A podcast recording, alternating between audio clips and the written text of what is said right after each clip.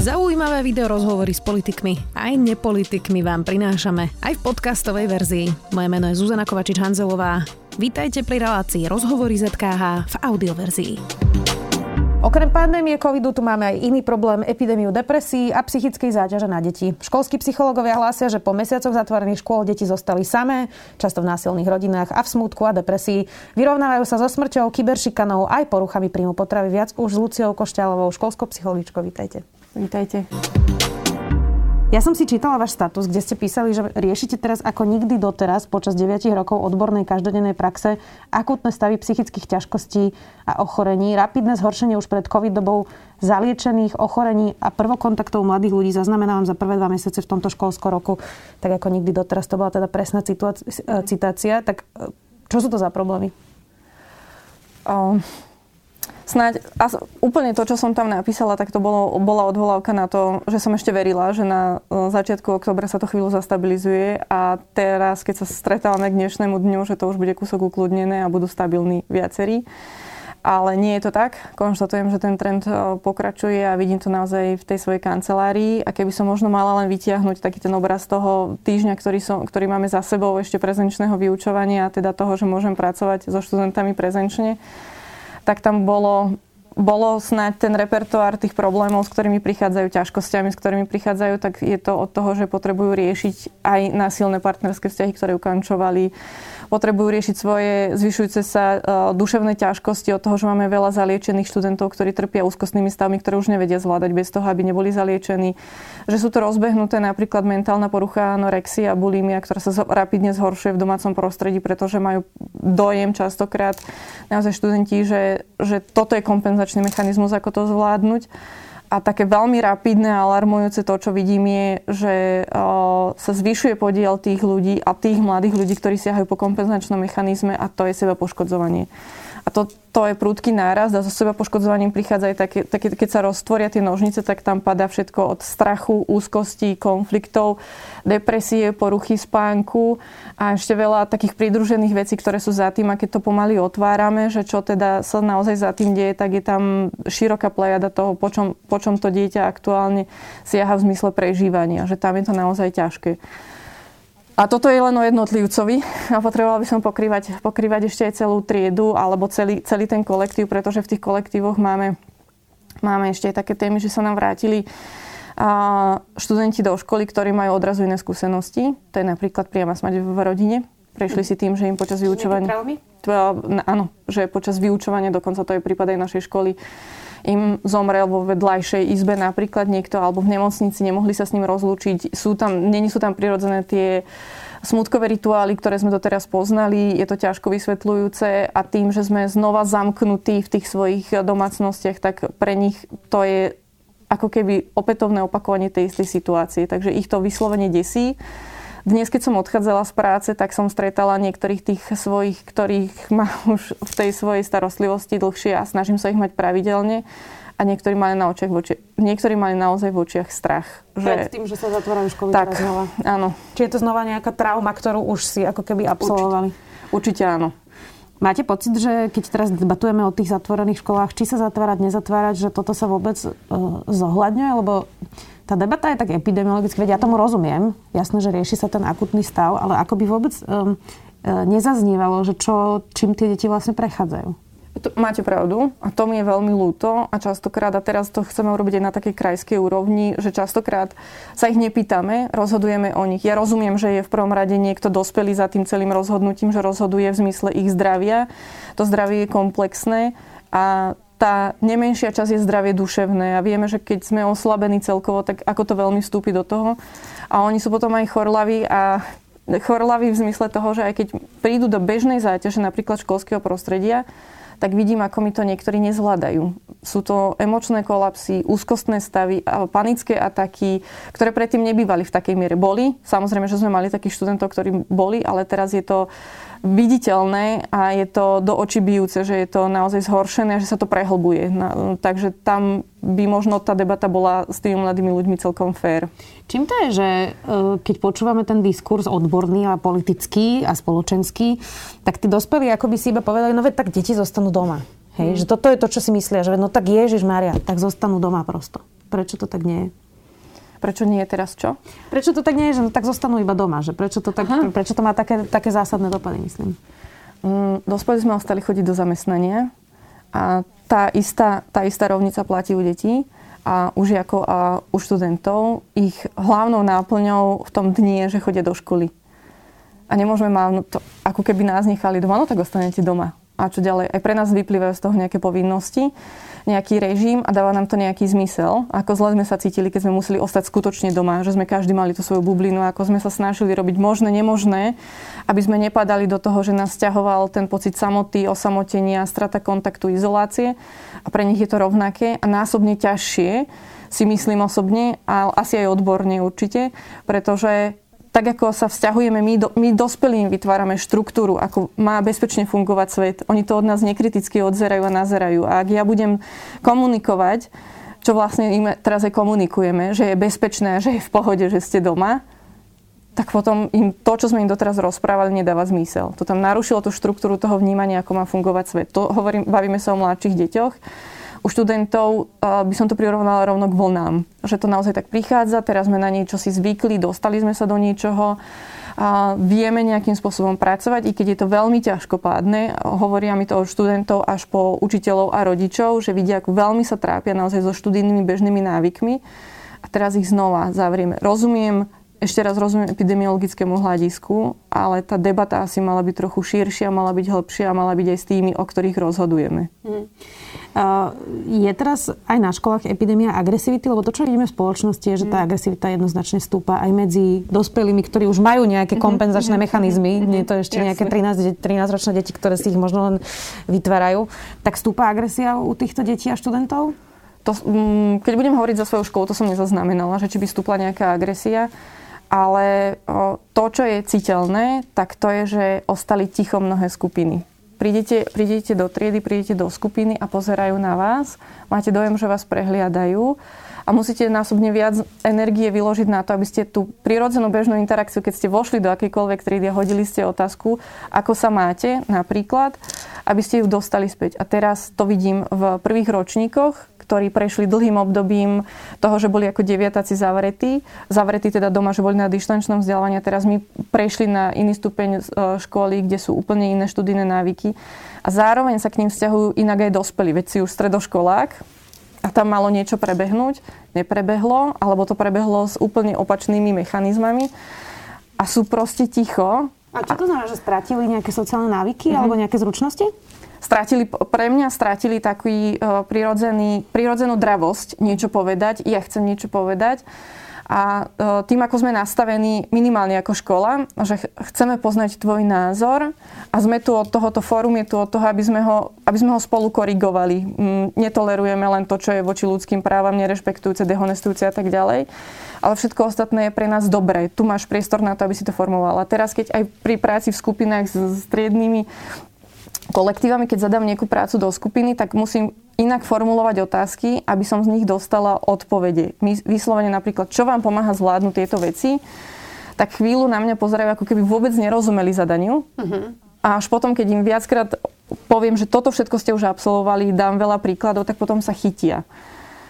Tam ako by zavudli rozprávať možno s dospelými a možno, možno je to len ten, naozaj to širšie, že sme sa ich prestali pýtať určitej skupiny, určitej skupiny ľudí, čo si myslia a rozhodovali sme za nich. Je to také smutné to počúvať. E, ešte ďalšia vec sa stala a to, že tie deti sa uzatvorili v online priestore, samozrejme pochopiteľne, lebo to boli ich jediné mm. sociálne kontakty, ktoré mohli mať. Tak teda viem, že učiteľia hlásia, že tie deti sú ešte závislejšie na mobiloch, ako boli predtým. Mm. A niektorí učiteľia po tom, čo sa po druhej vlne vlastne deti vrátili do škôl, popisovali, že v maji neboli schopné sa vôbec sústrediť, ani keď odložili ten mobil, lebo stále sa len pozerali na ten mobil a boli na ňo fokusované. Um, čo sa dialo v tom online priestore počas tej pandémie? Hrozivé veci? Mám si to tak predstaviť? a, veľmi by som chcela byť optimistická, mm-hmm. ale myslím si, že tie hrozby sú, tam ostali doteraz. Že oni neodišli potom, ako my sme na chvíľu vyňali decka, decka z toho online priestoru, ale že tam ostali doteraz. A plne sa pripojím k tomu, čo hovoríte, že v máji učiteľia popisovali, my to vidíme doteraz Doteraz vidíme vo vekovej skupine od nejakých 12 do 18 rokov, čo nebolo nikdy typické, že dokáže, tento mladý človek dokáže držať pozornosť na svoju bežnú činnosť v škole, to je napríklad nejaký výklad, odpovedaš na otázky, to sme už značne prekopali, tak je to 25 minút. Uh-huh. A potom, potom vidím, chodím cieľene do jednej skupiny malých primánov a potom vidím, ako oni odchádzajú, že sa vám začnú pozerať po oknách, že si láhnú na lavicu a tak ďalej. A tam sme napríklad my museli cieľene urobiť to, že sme v tejto príjme urobili, že nepoužívajte nám tie mobily aj cez prestávky, pretože to bolo prvé, na čo oni šiahli po tej svojej záťaži. Oni šiahli na mobily a začali sa hrať vyslovene, že hrať, prestali komunikovať, pre, nenajedli sa, čo je, čo teda počúvam od mamiček aj zo základných škôl. A keď prišiel iný učiteľ už do triedy, tak ho zaregistrovali a potom vlastne sa celý ukladali, že kde sme my, aká je hodina a môžem ísť ešte na záchod nekoncentrovaný, úplne rozbitý taký ten bežný, mhm. bežný rytmus toho celého. Takže sme to um, sa snažili eliminovať minimálne, takže aj rodičom sa snažíme vysvetliť, že pre tento dôvod nech nenosia ten mobil do školy alebo nech je minimálne vypnutý. Ak čokoľvek rodič potrebuje, tu je priama telefónna linka, u nás nie je absolútne problém, aby rodič zavolal či už sekretárke, riaditeľke, komukoľvek, my to vieme adresovať, alebo keď sa niečo deje, tak voláme spätne my, že naozaj je to veľmi otvorené, ale z tohto dôvodu nechceme napríklad u tých mladších ročníkov e, v tejto chvíli mobil. Pretože je to presne o tom, že keď ho majú, tak robia presne to isté, čo sme robili my a robíme a pozeráme na upozornenia a všetko ostatné. A snažím sa im to opätovne vysvetliť, že a toto celé, keď sa dostaneš opäť do toho upozornenia a vraciaš sa späť, tak ten krok späť ťa stojí veľmi veľa energie a času. A už robíš chybu, už niečo meškáš a už máš na seba úplne iný nárok, ako keby si ho tam nemal. Takže sa, sa ich snažíme viesť týmto spôsobom. Spolupracujú rodičia v tomto, keď to adresujete? Áno, Áno, máme veľmi dobrú odozvu a konkrétne k tejto príjme, keď sme to týmto spôsobom vysvetľovali, tak ten spätný telefonát pani riaditeľke bol naozaj taký, že áno, máte pravdu, ideme do toho. Uh-huh. No a toto bolo tá pozornosť, uh, ale pýtam sa aj na nejakú šikanu, mm. uh, sexting alebo nejaké možno uh, aj vydíra, neviem, že teraz toto mládež mm. veľa rieši, mm. že, že keď si posielajú nejaké intimné fotky, tak sa potom objavujú na nejakých weboch a podobne.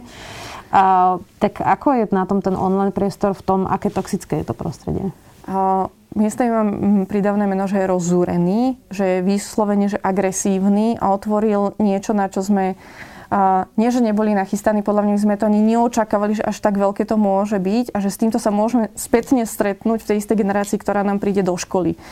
A aj tá kyberbezpečnosť, ktorú, ktorú sa snažíme deckám rozprávať, tak z môjho pohľadu, budem hovoriť za seba ako školského psychologa, podľa mňa to chytáme veľmi zo spodu a, a to, ako by sme potrebovali o tom rozprávať, tak sú o, veci, ktoré už by mali byť prírodzené. Že nemáme len tú identitu, ktorú máme my, ako ja, Lucia Košťalová, ale ešte mám niekde aj Facebookov a tu si tvorím. A to isté robia aj detská. Tu by sme ich mali naučiť sa správať bezpečne a, a hovoriť veľmi otvorene o tom, že je to tvojou súčasťou. Neoddelovať im to prúdko, že tak teraz nemôžeš ísť na internet, vždy tam budú. Vždy tam budú a budú ho používať, veď my sme ich k tomu priviedli, že teraz sa sedia, seď a uh, uč sa cez počítač a ešte potom za, po výučku to isté urob, za, máš tam 3 hodiny, aby si odovzdal zadanie a keď to nevieš, tak si to nájdi na online priestore. Prípadne vytvorme si nejaký nejaký, nejaký ďalší chat, kde budeme fungovať a koľko má potom dieťa tých chatov. A tam, tam je to nekontrolovateľné a my sa o tom dozvedáme ako škola, a to už sme úplne že poslední, ktorí na, aj s týmto pracujeme, tak sa do, do, o tom dozvedáme buď veľmi náhodne, že niečo praskne, a že príde nejaký priamy podnet od spolužiačky alebo príde podnet od rodiča a málo kedy, naozaj málo kedy s tým prichádzajú decka a to už prichádzajú, keď je niečo veľmi alarmujúce a veľmi ťaživé, že už to nezvládajú svojimi mechanizmami vôbec vyriešiť. Mm-hmm. Že už je to ubližujúce. o tých úplných extrémoch. Tak. Že my tam nevieme preniknúť a ako škola. to je? Že to je nejaký ich veľmi intimný priestor, ktorý mhm. vôbec nechcú s vami zdieľať? Určite áno. A toto je aj ten problém, ktorý mali učiteľi a reportovali ho, že decka nechceli zapnúť kameru kde som sa to snažila vysvetliť, že ale oni nesedia v bežnej školskej triede, ktorá je pre nich formálna, ktorá pre nich neznamená nič. Oni sedia v detskej izbe, ktorá je ich vybudovaným bezpečným priestorom, kde sme sa a my neopýtali, či môžeme pre vojsť. My sme nezoklopali na žiadne dvere. My sme im povedali, zapni si kameru. Dokonca niektoré je bez prosím. Viem aj o takých učiteľoch. A aj zo základných škôl, zo stredných škôl zase nebudem len úzkoprsa, ale že zapni si kameru, dokonca niekedy to dávame ako nevyhnutnú podmienku. Povinnosť. Povinnosť. že toto, toto sú také tie veci, že prečo on, a ja tomu rozumiem, oni nám aj, on, mne to aj reportujú sem tam v tých rozhovoroch, keď už sa dostávame do toho, že, že čo tá detská izba. Aj mám to zhrnuté rovnako ako oni. Detská izba sa stala učebňou, stala sa jedálňou, posilňovňou, potom filmovým plátnom, pozriem si tam kino, potom sa tam porozprávam možno, keď mám na to ešte silu s kamošmi, ale už sa možno nechcem dospelého. Že prečo by tam oni mali vchádzať. A druhá strana toho, toho je, a takých rozhovorov s rodičmi mám pár, že prichádzajú rodičia, ktorí metaforicky povedané nespoznávajú toho, kto vychádza z tej detskej izby.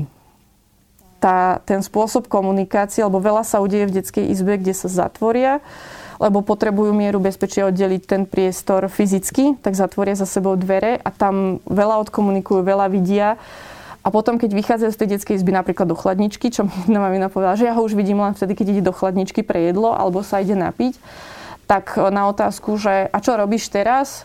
No však niečo do školy, je také z prvej a ďalej nechce ísť do tej debaty, že tam, tam, tam taký výrazný medzník je medzi tým a, rodič sa nevie niekedy pripojiť, čomu sa nečudujem, pretože ani s tými rodičmi sme toto neprechádzali. My sa stále spoliehame na to, že vedia rodičia to vedia. Dávno to nevedia rodičia. Hmm.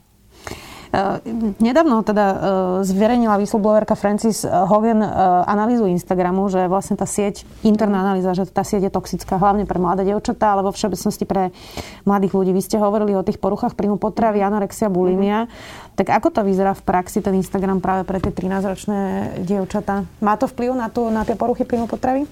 Výrazný.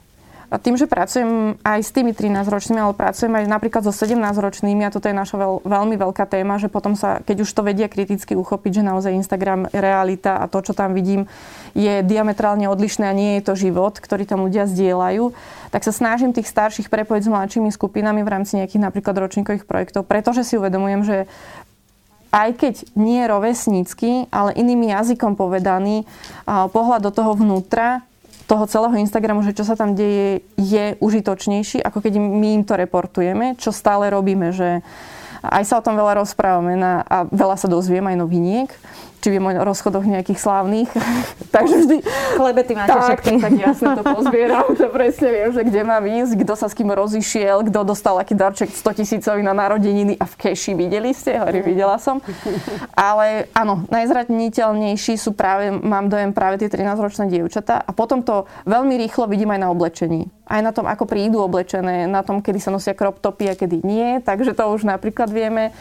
A teraz máme znova veľké bundy, ktoré sú na holých bruchách, čo hovorí to. A to ja už len tak s úsmevom, že videla ťa mama, keď si odchádzala z domu, z domu do školy. Nie, to ja som sa ešte stihla prezliecť, hej, že to sú také tie, tie bežné veci, ktoré sme ale robili aj my, ale to, ako rýchlo to vpadne do toho zorného pola 13-ročného dievčaťa a ako nekontrolovateľne to tam padne, tak je oveľa nebezpečnejšie, si myslím. No a rozumiem z toho, čo hovoríte, že tí 17-ročné už majú lepší nástroj, ako to zvládať oproti tým 13-ročným? Vo väčšine áno. Uh-huh. Vo väčšine áno, ale je to tiež, tiež o tom, že to otvárame. Otvárame to v diskusiách a poďme naozaj do toho, že sa bavíme o tom, čo je považované ako spoločenská norma, napríklad aj v ich vekovej kategórii a, v ich vekove, a vo vekovej kategórii ich rodičov a snažíme sa ich voviezť do toho, že skúste sa opýtať, čo si doma o tom myslia.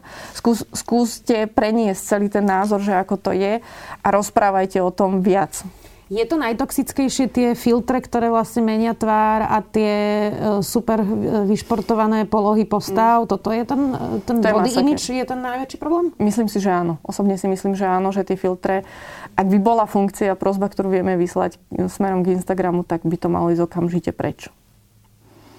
Tak oni majú tú analýzu sami, mm. len s tým nič nerobia. Veď práve, že, že potom na čo analýza, keď tam nie je ďalšia nejaká reakcia. Jasné, ale je to teraz dosť veľká kauza. Uvidíme, mm-hmm. ako, sa to, ako sa to zmení. Možno k lepšiemu, možno nie. E, vy ste spomínali tú smrť. Mm-hmm. To je niečo, s čím sme sa posledné dva roky vlastne stretali všetci oveľa viac. Ako sa vysporiadajú deti so smrťou? Ja som teraz videla takú, t- taký výskum, kde popisovali, že Dieťa, deti treba zobrať aj na pohreb mm-hmm. blízkeho a treba sa s nimi o tom rozprávať, lebo často rodičia majú taký mechanizmus, že tie deti z toho ako uchrániť ich a vlastne im to mm-hmm. ani mhm. nepovedať, uh, ani im to neukázať. Tak ako, ako sme zvládli deťom vysvetliť e, smrť a prežiť tú smrť niekoho blízkeho? Um, myslím, uh, tiež som sa začala tejto problematike, ako to vysvetliť, akutnejšie venovať práve dopadom covidu. To čo, to, čo prišlo, lebo tých požiadaviek začalo prichádzať naozaj viac a bolo to Sprvu to bolo tým, že nám umierali starí ľudia, a teda starí rodičia našich detí, ktorých máme v školách a spôsob, ako sa s nimi mohli rozlúčiť, čo je z psychologického hľadiska jedno z najdôležitejších momentov, že to, tam to musíme urobiť a musíme sa rozlúčiť a pokračovať svoj život už v spomienkovom procese ďalej. Ale myslím, že my sme to ako generácia na chvíľu zabudli robiť, generácia mojich rodičov a odo mňa starších, pretože predtým existovali rodiny, kde Súvisí to predovšetkým s tým generačným prenosom a s kultúrnymi zvyklostiami, kde starí rodičia zomierali v jednom dome s deťmi. A deti vnímali smrť, ale aj narodenie ako prirodzenú súčasť života. A teraz sme ich tým, že chodíme rodiť do nemocnice, tak, smrť. takže sme túto tému úplne vyňali z toho rodinného prostredia a tým, že sa snažíme oddialiť, že nechoď napríklad na pohreb, oddialiť aj také to utrpenie, bolesť, nepovedať a hľadať vhodnú chvíľu, kedy niekto blízky zomrel, tak si myslím, že oddelíme len to prežívanie a môže to byť ešte horšie, pretože tým v závere zlomíme dôveru dieťaťa v nás. My sme tí, ktorí, ktorým bezprostredne oni dôverujú a oni tam nemajú hranicu, že budem ti veriť toto číslo alebo, alebo túto informáciu, oni nám veria všetko a čím je menšie to dieťa, tak je to absolútne. A keď mu za mesiac povieme, že zomrela tvoja stará mama alebo starý otec, tak jemu to prestane dávať zmysel, že prečo som toho nebol účastný. Mm-hmm. Čiže po... radíte zapájať deti vlastne aj Primer, do veku, ve, áno, veku primeraným spôsobom aj OK povedať, že prečo smútime a je normálne povedať aj prečo plačeme, aby si to dieťa inak nevysvetľovalo, aby si to inak nespájalo. Lebo mikroteórie, ktoré deti majú, sú veľmi zradné a kritické a keď sa k ním spätne potom dostávame, tak veľakrát hovoria o tom, že si dieťa vysvetľuje smutok rodiča, plač rodiča, hnev rodiča tým, že, ono, že ho zapričinilo same. Uh-huh. Že iné vysvetlenie nevie nájsť, ako to, tak. že je na vine. Uh-huh.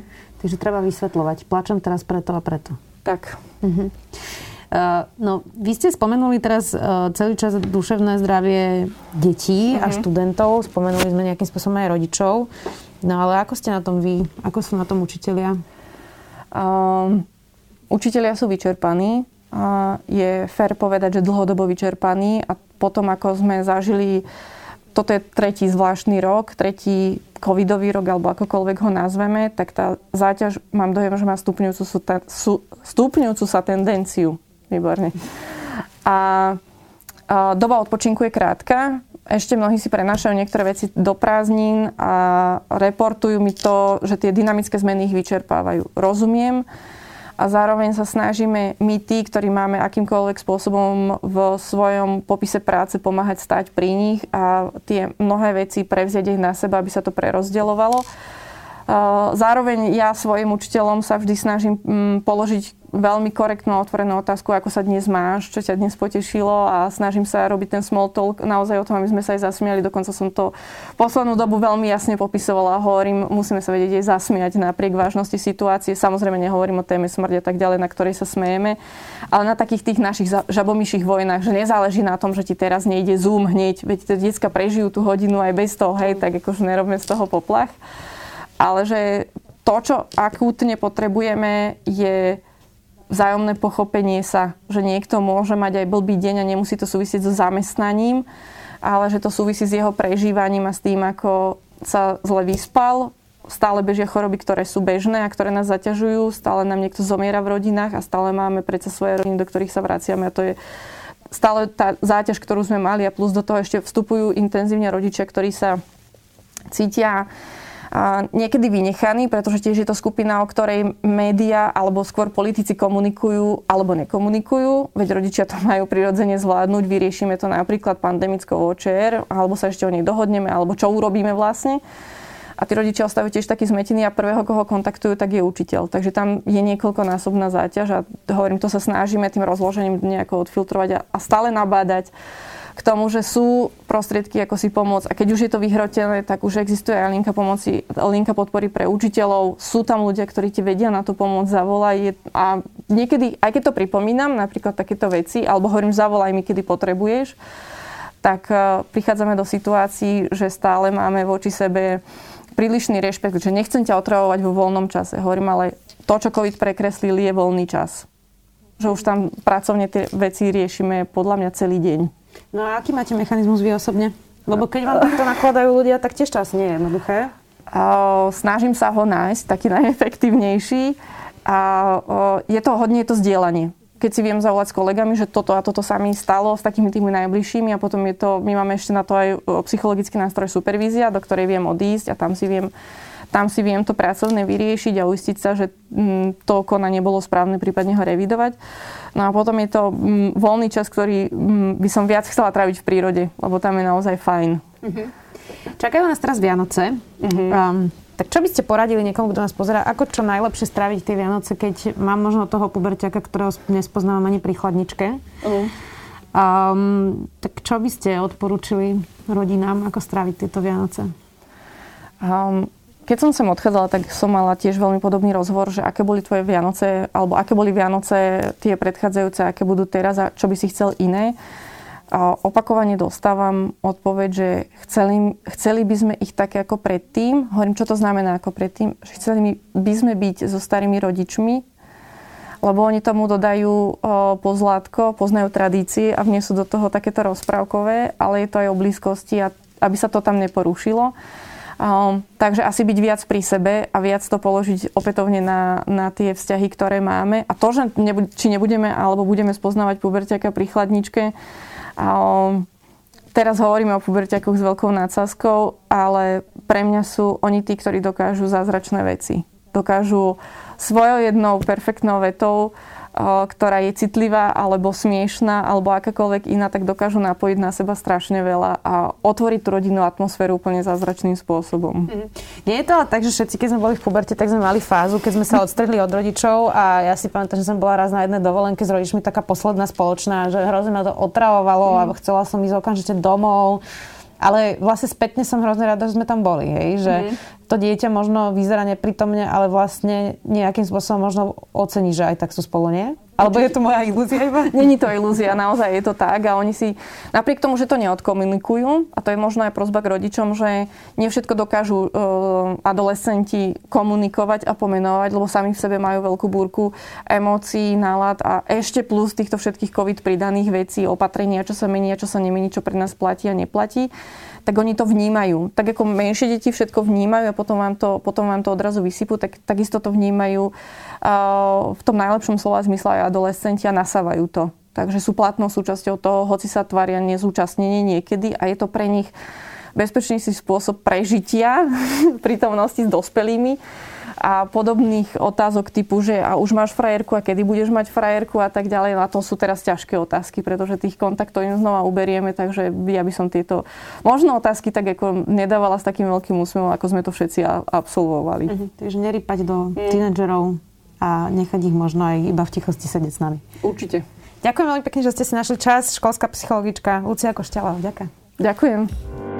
Počúvali ste podcastovú verziu relácie Rozhovory ZKH. Už tradične nás nájdete na streamovacích službách, vo vašich domácich asistentoch, na Sme.sk, v sekcii Sme video a samozrejme aj na našom YouTube kanáli Denníka Sme. Ďakujeme. Volám sa Barbara Mareková a v denníku ZME pre vás pripravujem podcast Ľudskosť, kde sa rozprávame o mentálnom zdraví, lebo každý si v živote niečím prechádzame a ja verím, že nám pomáha o tom hovoriť, aby sme nezabudli, kto naozaj sme pod všetkými rolami, ktoré v živote máme. Podcast Ľudskosť vychádza každý štvrtok a nájdete ho vo všetkých podcastových aplikáciách.